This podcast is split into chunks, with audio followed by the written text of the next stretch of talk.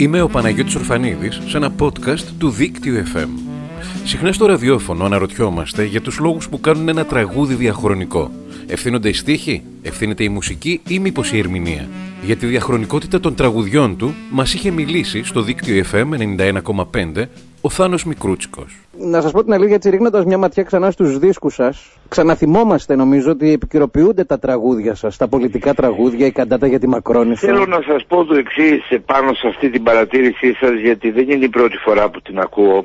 Ξέρω, έχετε ένα δίκιο από κάποια οπτική γωνία, αλλά θα ήθελα να σας πω ότι πολλά από τα κομμάτια μου ε, αναφέρεστε περισσότερο σε αυτά τα ε, τα έργα ή τα τραγούδια που ε, έχουν ε, μια, μια έντονη πολιτική απόχρωση ή πολιτικό πρόσημο όπως λέω εγώ ε, βεβαίως σε εποχή κρίσης ε, αναμφισβήτητα αποκτούν μια επιπρόσθετη επιχειρικότητα αλλά πρέπει να σας πω εδώ ότι αρκετά από αυτά αν όχι όλα πάντως αρκετά δεν σταμάτησαν να έχουν μια ζωντάνια και μια επικαιρικότητα και ο λόγος δεν ήταν μόνο τα κείμενα τα πολύ σημαντικά που μελοποίησα στη δεκαετία του 70 ή του 80 ή και του 90 θα έλεγα, όσο το γεγονός της μουσικής φόρμας.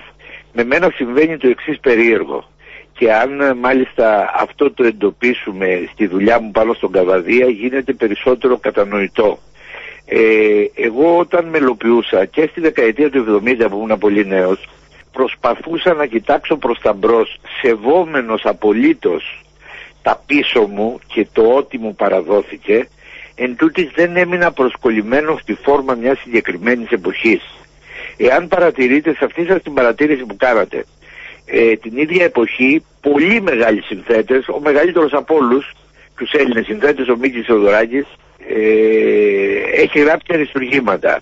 Τα τραγούδια αυτά δεν έχουν τόση επικαιρικότητα όπως λέτε σήμερα ακριβώς γιατί η φόρμα είναι μιας άλλης εποχής. Βεβαίως και το 2200 θα ακούμε το Action ST, βεβαίως και το 2200 θα ακούμε το Canto General, αλλά θα τα ακούμε όπως ακούμε τώρα τον Beethoven, δηλαδή σαν μνημεία μιας εποχής. Με τη δική μου περίπτωση, θα σας πω ένα παράδειγμα, το, τους έχω, το τραγούδι μου «Τους, έχω βαρεθεί» το έγραψα το 1974 ακουγόταν και στη δεκαετία του 80 έντονα και στη δεκαετία του 90 και στη δεκαετία του 2000 γιατί η φόρμα, η μουσική αφορούσε ε, τους νέους της κάθε περίοδου. Δηλαδή θέλω να πω ότι υπάρχει μια, ε, θα έλεγα, αυτό δεν με καθιστά καλύτερο συμφέρει από τους άλλους για το όνομα του Θεού και της Παναγίας. Δεν υπονοώ ούτε έμεσα κάτι τέτοιο. Απλώς η φόρμα μου επιβιώνει διότι όταν τα έγραψα ε, κοίταγα μπροστά.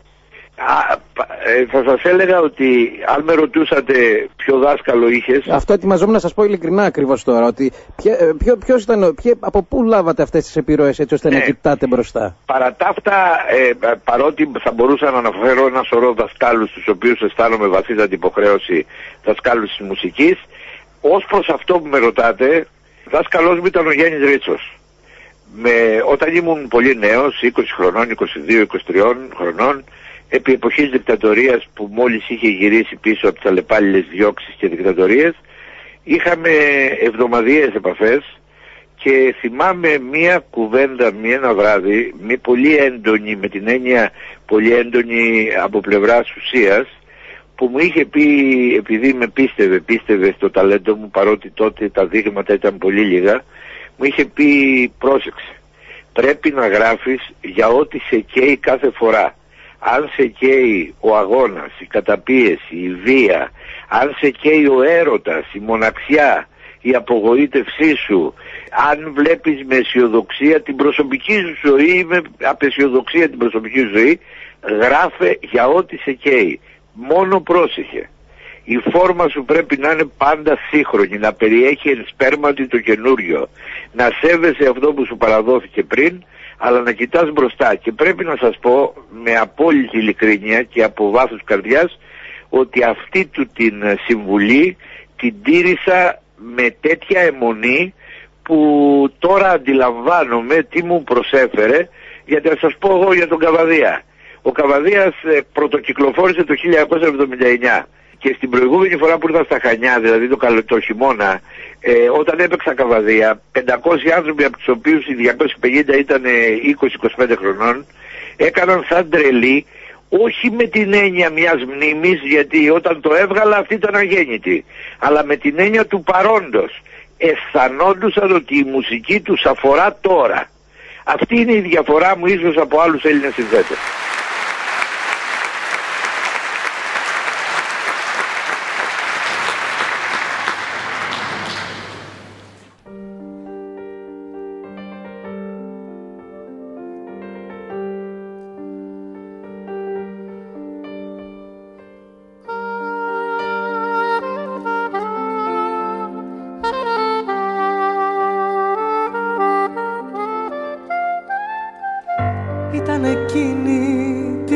φωτιά που φύσαγε ο Βαρδάρης.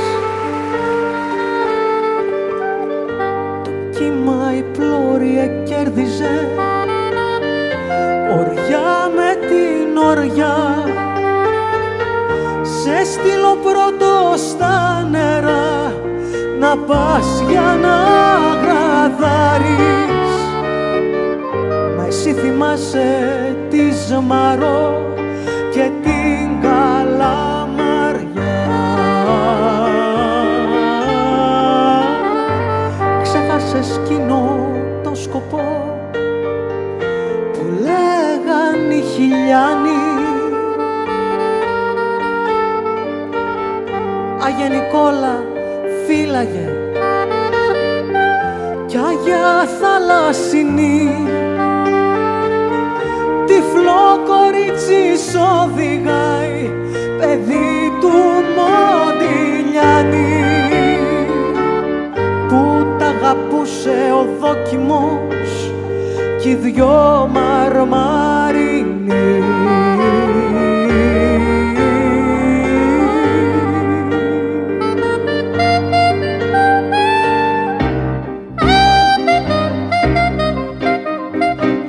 απάνω στο γιατάκι σου. Δεινόθρο κοιμάται και φέρνει βόλτες ψάχνοντας. Τα ρούχα σου η μαϊμού. Εκτός από τη μάνα σου κανείς δεν σε θυμάται σε τούτο το τρομακτικό ταξίδι του χαμού Κάτω από φώτα κόκκινα κοιμάται η Σαλονίκη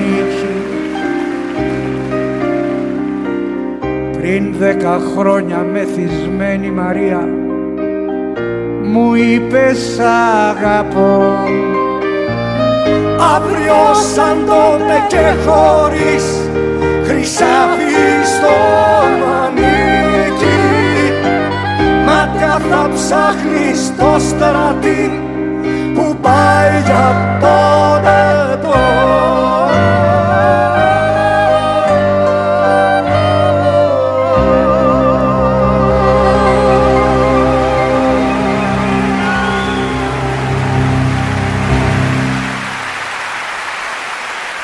Ακούστε όλα τα podcast του Δίκτυο FM 91,5 στην ιστοσελίδα δίκτυοfm.gr.